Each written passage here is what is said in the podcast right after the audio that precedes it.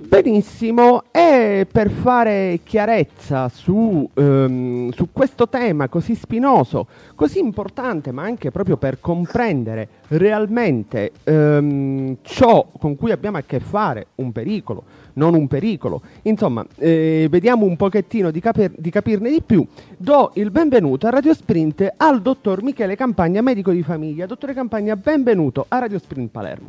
Buonasera, buonasera a tutti voi ascoltatori, radioascoltatori. Dottore, allora, eh, io vorrei, dimmi, dimmi vorrei, parlare con lei di eh, coronavirus. Innanzitutto, in maniera molto anche banale, se vuole, le chiederò, siamo realmente di fronte a un pericolo reale o c'è magari quel pizzico di psicosi che sta facendo la differenza? Allora, per quanto riguarda il pericolo, eh, il rischio di contagio eh, non è equiparabile a quello che poi alla fine è il pericolo in sé per sé. Intanto siamo di fronte ancora a una forma di, ende- di epidemia e non di pandemia. È pur vero che il virus è molto contagioso, eh, si espande eh, a macchia di leopardo, che abbiamo visto con eh, un primo eh, con un primissimo focolaio nel, nell'Oriente, quindi in Cina, Ehm, eh, nelle, ultime, nelle ultime ore, negli ultimi giorni, praticamente abbiamo avuto un susseguirsi di contagi anche nel nostro paese e soprattutto nel nord, anzi fondamentalmente nel nord, quindi eh, siamo ancora alla ricerca di un eh, presumibile eh, paziente zero.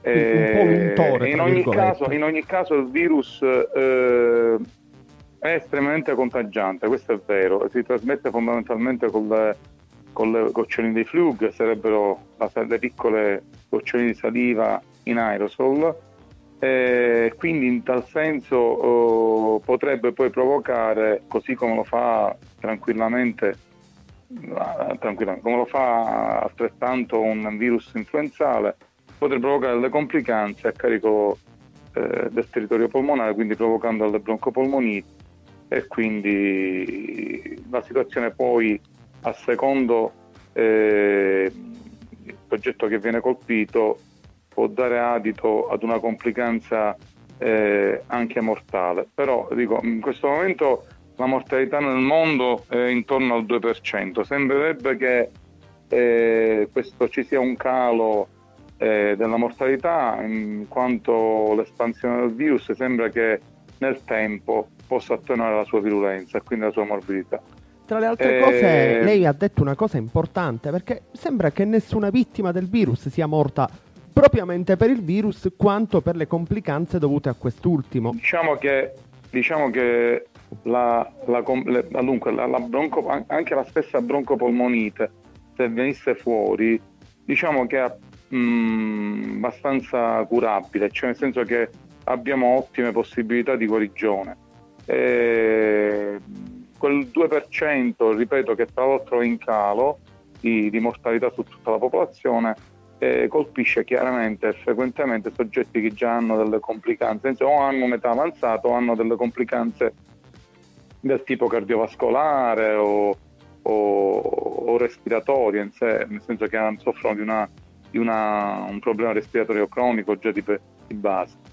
Quindi, Quindi comunque eh, diciamo che se si è in buona salute si può superare serenamente. Certo, certo. È pur vero che eh, più contagi avremo, più purtroppo più potenzialmente più mortalità ci sarà, è chiaro. Eh, quindi per far ciò la cosa fondamentale, più importante è quella di, eh, quella di mantenere diciamo, una certa igiene, così come è stato espresso dal decalogo eh, pubblicato dal Ministero della Sanità recentemente. E quindi fare appello intanto all'igiene, soprattutto all'igiene delle mani, e eventualmente mantenere una certa distanza uno all'altro, specialmente se il soggetto è raffreddato, eh, l'uso delle mascherine che deve essere eh, esclusivo per i soggetti eh, che hanno una patologia influenzale e per i soggetti, chiaramente i sanitari che poss- debbano assistere eh, l'eventuale soggetto malato. Quindi comunque ehm, le mascherine hanno un loro senso se utilizzate con sì, sì, criterio. Sì, sì, certo, perché sennò insomma, alla fine insomma, utilizzarle eh, tutti quanti non, ha, non, avrebbe veramente senso.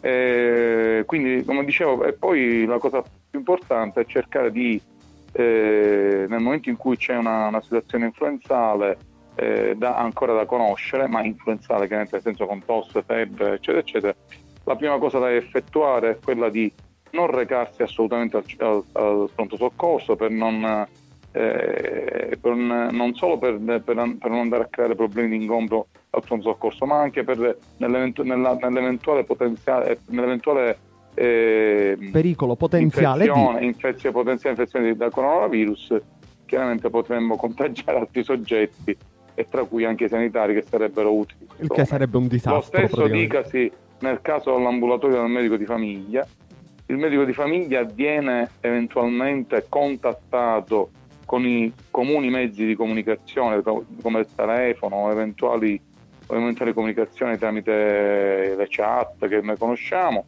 e, e, e, quindi colloquiare con il medico di famiglia, quindi il cosiddetto triage telefonico.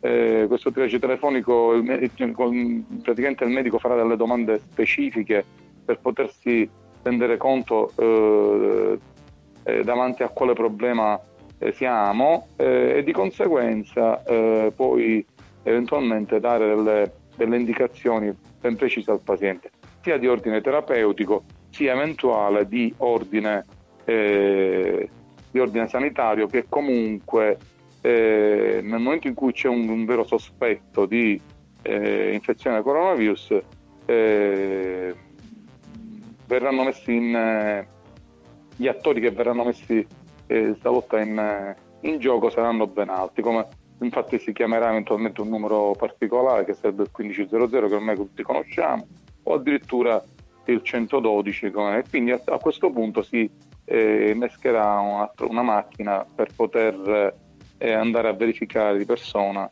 quello che sta succedendo, quello che, eh, di cui il paziente sta soffrendo. Quindi, Quindi dottore Campagna... l'appello, io approfitto, approfitto chiaramente di questa trasmissione per fare un appello a tutti i, i potenziali pazienti esatto, esatto. influenza che o, lo, o, sono da coronavirus o sono da HN1N1 o H2N1, cioè qualsiasi tipo di influenza eh, il soggetto eh, sta soffrendo, la cosa, princip- la cosa, principale da fare è quella proprio di, di comunicare, mettersi in contatto col proprio medico di famiglia, eh, effettuare un colloquio telefonico e, eh, e, quindi osservare quello che scrupolosamente il medico di famiglia eh, detti. Eh, senza panico assolutamente, anche perché nel momento in cui eh, malacuratamente andiamo, siamo, siamo davanti a un'infezione da coronavirus, diciamo che ci sono delle ottime eh, possibilità di guarigione e di follow-up del paziente. Nonostante eh, attualmente non esista un assolut- vaccino, però dico tutto sommato. Assolutamente no, però dico ci stanno studiando. Tra l'altro, quindi se tutto va bene, insomma, così come sembrano eh, me dalla lettura delle, degli ultimi dati eh, a carattere mondiale, sempre, sembra, che vaccino, sembra, che il virus stia cominciando a, a, a, diciamo a, cedere le armi. Speriamo nel senso bene. che è, c'è un, un, contagio minore giornaliero.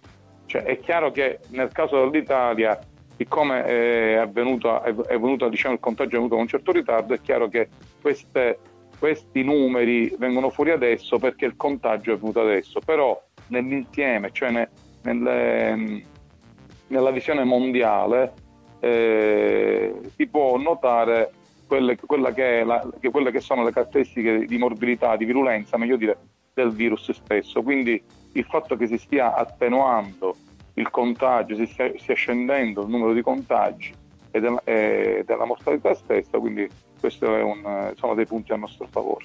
Tutto Insomma, speriamo veramente in bene. Io ringrazio ancora tantissimo il dottor Michele Campagna per la sua collaborazione e per la sua chiarezza e continuiamo insomma a monitorare il problema coronavirus se realmente di problema si tratta. Dottore Campagna, grazie di essere stato ospite di grazie Radio Grazie a tutti Palermo. voi e buona salute a tutti.